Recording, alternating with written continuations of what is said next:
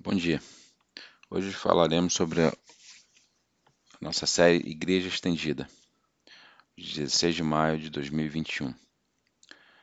Como introdução, falamos: Seu nome é poder sobre a escuridão, a liberdade para os cativos, a misericórdia pelos quebrados. É uma bela letra da música que cantamos há pouco, né? Mas nós realmente acreditamos nisso? Será que o próprio nome de Jesus tem o poder ou isso apenas uma virada poética de frase? Bem, pense nisso. Quando o anjo visita José, ele diz: Maria dará à luz a um filho e você dará o nome a ele Jesus. Por quê? Porque ele vai salvar o seu povo de seus pecados. Mateus 1, 21. Ele se chamará Emanuel, que significa Deus está conosco, certo? O poder de Cristo para perdoar o pecado seu sacrifício para preencher a lacuna entre Deus, o Santo, uma pessoa que tem problemas e está é, quebrada é diretamente ligado ao seu nome. Está em toda parte nas Escrituras. Há um poder no nome de Jesus. Há um poder no nome de Jesus e a vida da igreja deve estar enraizada nesse poder. Hoje continuamos nossa série andando pelo livro de Atos. E se você olhar de perto, verá que todo o livro tem um foco no nome de Jesus e a soberania desse nome. É ilustrado de novo e de novo. Mas será que realmente queremos ver o poder no nome de Jesus revelado em nossas vidas? E nisso vamos nos concentrar hoje olhando para o livro de Atos no capítulo 19. Estamos na página 893. Se você estiver usando a Bíblia disponível aqui da Brookwood, ou você pode utilizar tudo pelo aplicativo da Brookwood. Então, você pode ir em frente, virar ou deslizar as suas Bíblias. É, vamos, vamos fazer uma recapitulação muito breve de onde paramos na semana passada. No fim do capítulo 18, vimos uma conversão de Apolo, em Éfeso, certo? Então, Apolo, que era parte para uma viagem missionária, terminando em Coríntio. Agora, Lucas, que escreveu todo o livro de Atos, volta a seguir o Paulo na narrativa. Paulo deixou Antioquia e agora está chegando a Éfeso, depois que Apolo ah, deixou. É, todas as peças de xadrez são tabuleiro. Você está comigo? No capítulo 19, versículo 1, diz assim: Enquanto Apolo estava em Coríntio, Paulo viajou pelas regiões interiores até chegar a Éfeso, na costa onde encontrou vários crentes. Para quem acompanha, esta é a terceira viagem missionária de Paulo, e quando ele chega a Éfeso, ele encontra esse grupo de crentes. O encontro de Paulo com esses homens irá revelar isso. O poder do nome de Cristo é revelado através do Espírito Santo. Na verdade, o Espírito Santo é enviado em nome de Jesus para revelar, revelar o poder de Jesus. Jesus disse: é, para Amazo, o advogado, o Espírito Santo, a quem o Pai enviará, enviará em meu nome, ensinará todas as coisas e lembrará tudo que lhe disse. João 14, 26. Enquanto o Espírito Santo vier e condenará o mundo do seu pecado e da justiça de Deus e do próximo julgamento, a justiça estará disponível, porque eu vou ao Pai. João 18, 16, 8 a 10. Assim, o Espírito Santo é enviado em nome de Jesus para defender e orientar os crentes, mas também é enviado para mostrar aos descrentes os seus pecados e revelar por o nome por, pelo poder deste nome para salvá-los. Procure isso enquanto caminhamos pela discussão que Paulo tem com esses homens. Vamos ler o encontro todo e depois vamos é, detalhá-lo. Paulo chegou a Éfeso, na costa onde encontrou vários crentes. Você recebeu o Espírito Santo quando você acreditou. Perguntou-lhes. Não, eles responderam.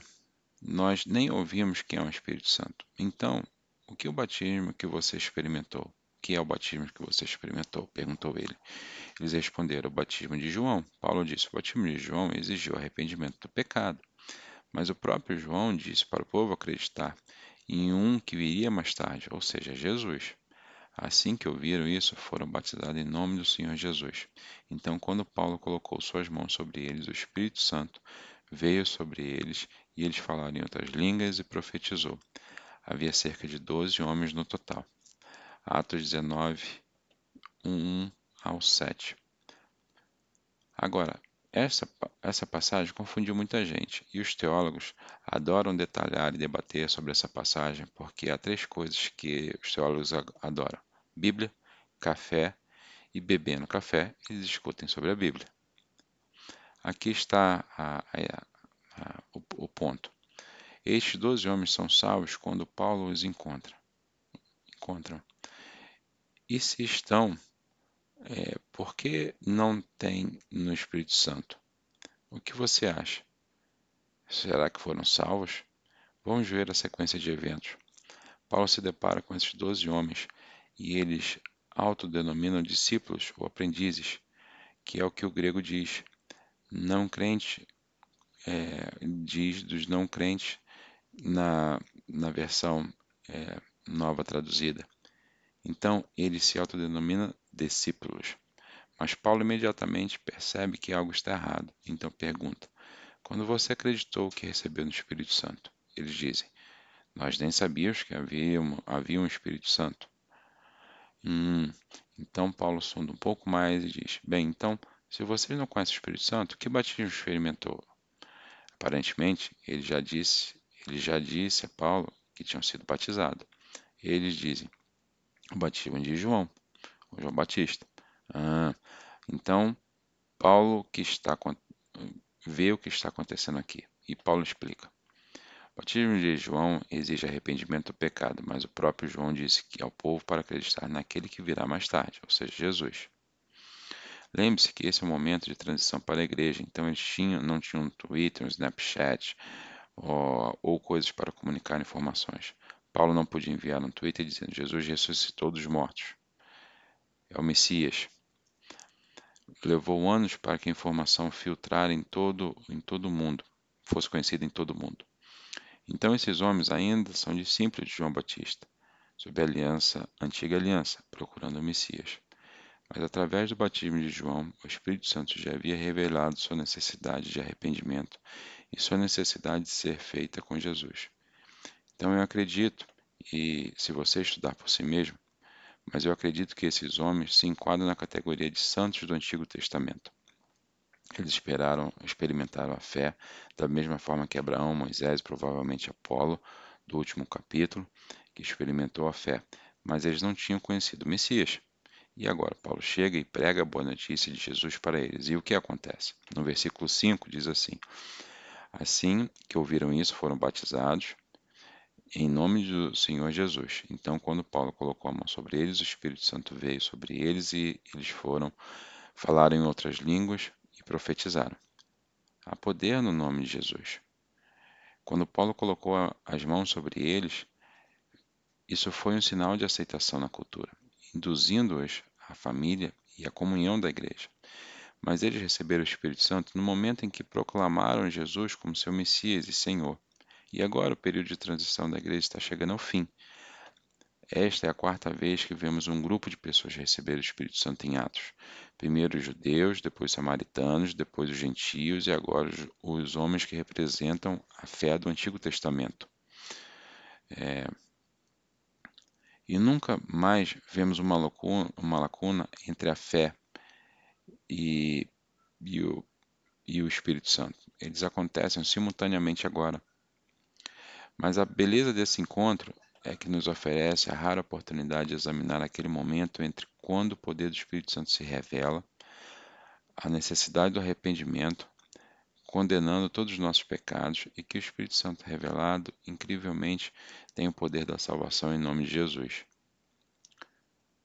Você não pode ter um sem o outro. Assim, o poder no nome de Jesus é revelado através do Espírito Santo, que leva à salvação. Mas, mas o poder do nome de Cristo é também resistir ao mundo.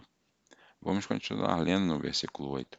Então Paulo foi à sinagoga, pregou corajosamente pelos três meses seguintes, discutindo persuasivamente sobre o reino de Deus, mas alguns se tornaram teimosos, rejeitando a sua mensagem e falando publicamente contra o caminho.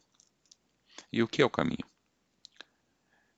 É, antes de serem chamados de cristãos, os crentes se chamavam de seguidores do caminho, porque esse é o nome e o título que Jesus deu a si mesmo. Jesus disse: Eu sou o caminho e a verdade e a vida. Ninguém pode vir a mim, ninguém pode vir ao Pai, exceto através de mim. Mas mesmo depois de três meses ouvindo as boas notícias de Paulo, corações endurecidos daqueles da sinagoga permaneceram ofendidos pelo nome de Jesus. Então Paulo deixou a sinagoga e levou os crentes com ele. Em seguida, ele realizou discussões diárias na, sa na sala de aula de Tianos.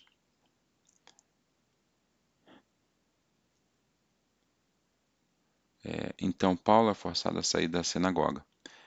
Se você vive no poder no nome de Cristo, se você quiser isso, se você quiser isso em sua vida, você vai enfrentar uma oposição. Porque o nome de Jesus é ofensivo para aqueles que querem ser o seu próprio Senhor e o seu poder é uma ameaça ao seu reinado.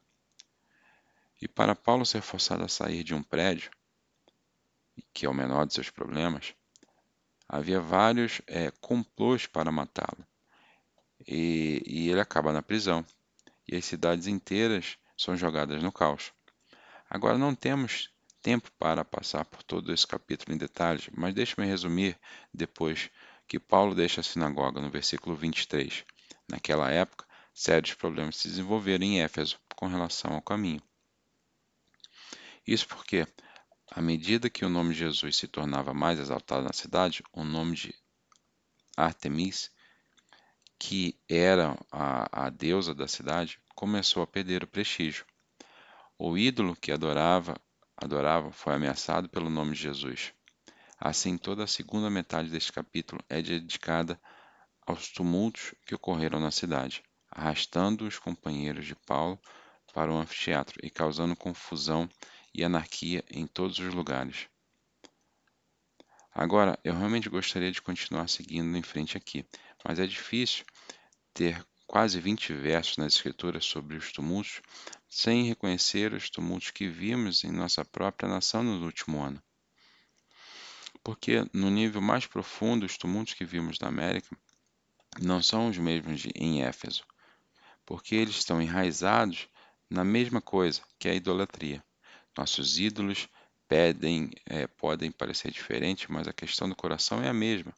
Todos os tumultos estão enraizados na idolatria e no ódio de qualquer um que não venera o mesmo ídolo que eu.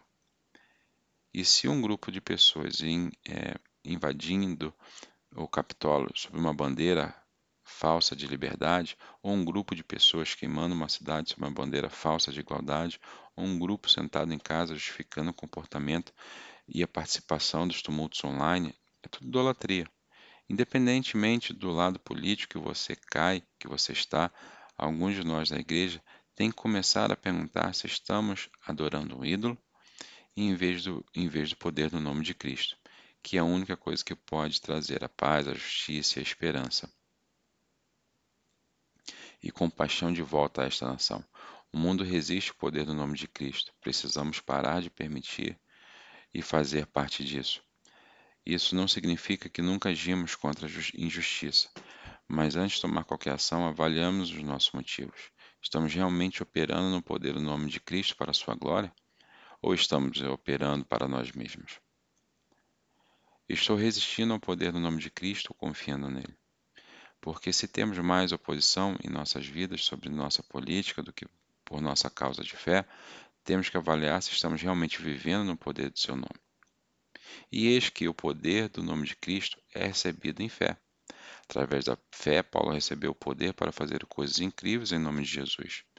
Deus deu a Paulo o poder de realizar milagres incomuns, quando os lenços ou aventais que tinham apenas tocado a sua pele foram colocados em pessoas doentes, eles foram curados de suas doenças, espíritos malignos foram expulsos. Está escrito no, no versículo do 11 ao 12. E agora os apóstolos receberam esses poderes extraordinários porque estavam ensinando a boa notícia de Jesus Cristo, usando apenas o Antigo Testamento. Está tudo no Antigo Testamento, mas os milagres verificar, verificaram que os apóstolos que estavam dizendo sobre o Messias nas escrituras judaicas, até que o Novo Testamento pudesse ser escrito. E mesmo que não temos apóstolos hoje e possa parecer diferente, o poder do nome de Cristo ainda é recebido pela fé. E no próximo verso, alguns caras estão prestes a aprender isso da maneira mais difícil. Veja o versículo 13. Um grupo de judeus viajava na cidade em cidade expulsando os espíritos malignos. Eles tentaram usar o nome do Senhor Jesus em seu encantamento, dizendo: Eu ordeno em nome de Jesus a que Paulo prega para sair. Mesmo sendo judeus, estes homens praticavam feitiçaria. Eles usavam feitiços e encantamentos para fazer magia. Então eles ouvem que Paulo está fazendo milagres em nome de Jesus. Então eles acionam o nome de Jesus à lista de suas palavras mágicas. E como você acha que foi isso? Vai lá no 15. Mais uma vez, quando tentaram, quando tentaram, o espírito maligno respondeu: Eu conheço Jesus. Eu conheço Paulo. Mas quem é você? Então um homem com espírito maligno saltou sobre eles, dominou-os, atacou-os com tanta violência que eles fugiram para casa nus e espancados. Eu conheço Jesus e até conheço Paulo, mas quem é você que pensa que é? O demônio sabia que tinha autoridade em Cristo porque não tinha fé em Cristo. O nome de Jesus é um feiti não é um feitiço que você pode manipular para o seu próprio ganho. O nome de Cristo não é uma palavra mágica que força situações ou Deus e acaba com a sua vontade. Pelo contrário, é quando você se rende ao poder do nome de Cristo que ele dá acesso à sua vontade. Eles não tinham fé no nome de Jesus, não tinham respeito pelo nome de Jesus, então eles não tinham poder através do nome de Jesus. Mas, não, mas me escute com atenção agora. Algum de vocês tem orado por um milagre e isso não aconteceu. Por favor, me ouça. Isso não significa que você é como estes homens.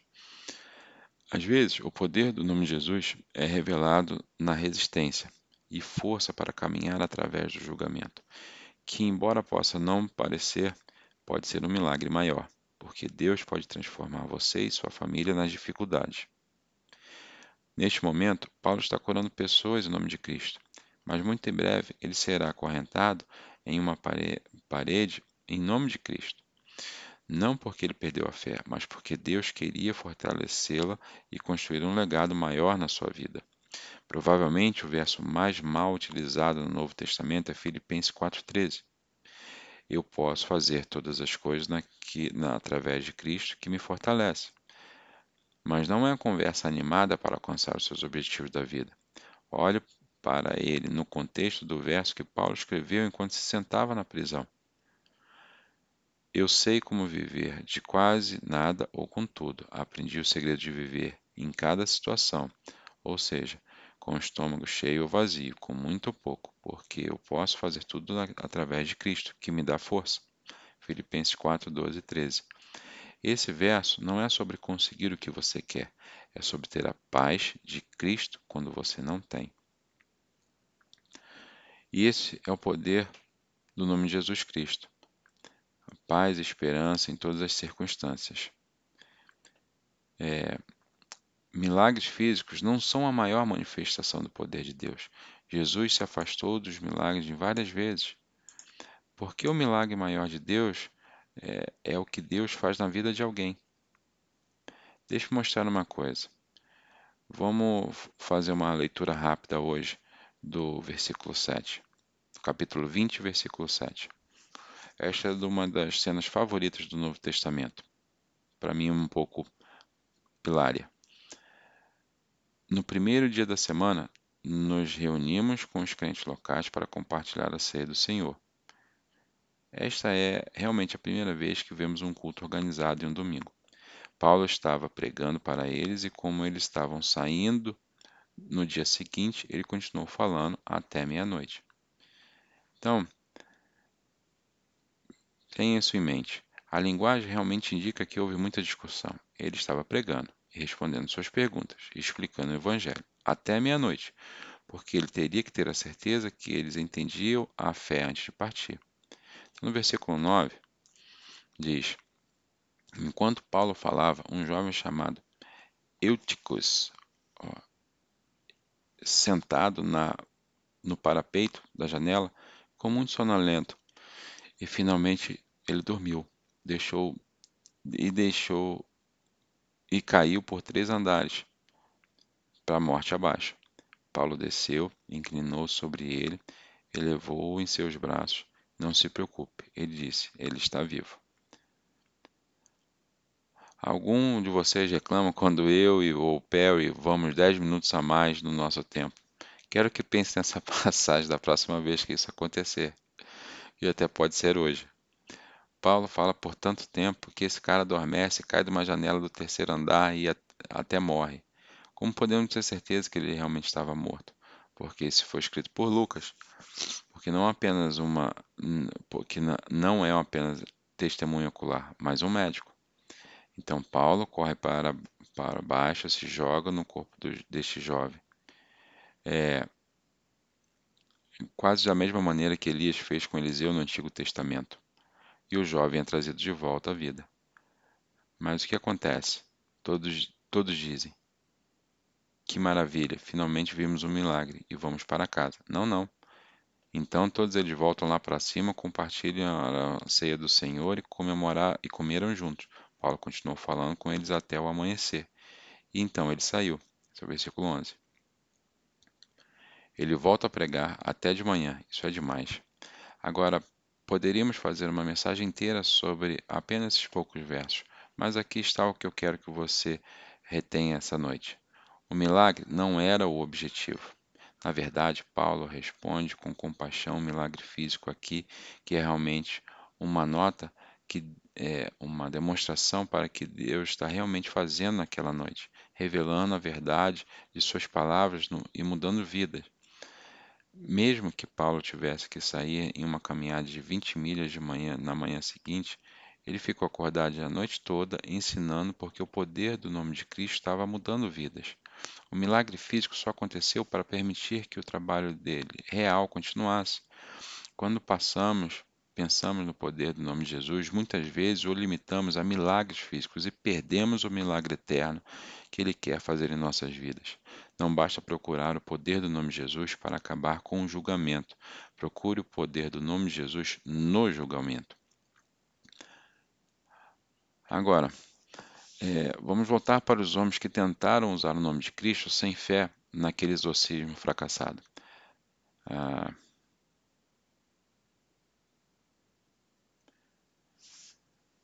As pessoas de Éfeso viram a diferença entre os homens que foram espancados por um demônio sem fé e a fé de Paulo para realizar milagres no poder do nome de Jesus. Eles tomaram conhecimento e começou transformando a comunidade. O poder do nome de Cristo é reverenciado quando é revelado. No capítulo, no versículo 19 do capítulo no capítulo 19, versículo 17, diz assim: a história que aconteceu se espalhou rapidamente por todo Éfeso, tanto para os judeus quanto para os gregos. Um medo solene desceu sobre a cidade. O nome do Senhor Jesus foi muito honrado. Muitos que se tornaram crentes confessaram suas práticas pecaminosas. Alguns deles estavam praticando feitiçaria, trouxeram seus livros de encantamento e queimaram uma fogueira pública. O valor dos livros era de vários milhões de dólares algo por volta de 50 mil peças de prata. Só para contextualizar, para ganhar 50 mil peças de prata, o trabalhador médio em Éfeso teria que trabalhar por 160 anos, seis dias por semana, assumindo que não comprava, não dava e não pagava impostos. Assim, a mensagem sobre o Senhor se espalhou amplamente e teve um efeito poderoso. O nome de Cristo estava transformando Éfeso e nossas comunidades serão transformadas quando permitirmos que o poder do nome de Jesus Cristo seja revelado pelo Espírito Santo em nossas vidas. Lembre-se, começou esta manhã dizendo que o poder no nome de Cristo é revelado através do Espírito Santo. Quando isso acontece, seu nome é exaltado, honrado e reverenciado. Essa é a reverência que se espalha por famílias, comunidades e depois nações. Essa é a resposta. E só podemos ver um vislumbre disso agora. Um dia a glória do nome de Cristo será totalmente revelada. E nesse dia, quando realmente virmos, cairemos de joelhos, porque o sacrifício de Jesus na cruz, Deus elevou ao lugar maior de, de honra e deu-lhe o nome acima de todos os outros nomes, que é o nome de Jesus. Cada joelho deve se curvar no, no céu e na terra, e sob a terra, que cada língua confesse Jesus Cristo é o Senhor para a glória de Deus. Agora temos a, a, uma escolha por honrar o nome dele, mas um dia, quando o Espírito revelar a sua glória, não seremos capazes de nos esconder da luz. O nome de Jesus Cristo, em nome de Jesus Cristo, cada joelho se curvará, se curvará e cada língua confessará, mas para alguns será tarde demais. E Paulo sabia que aquele dia chegaria.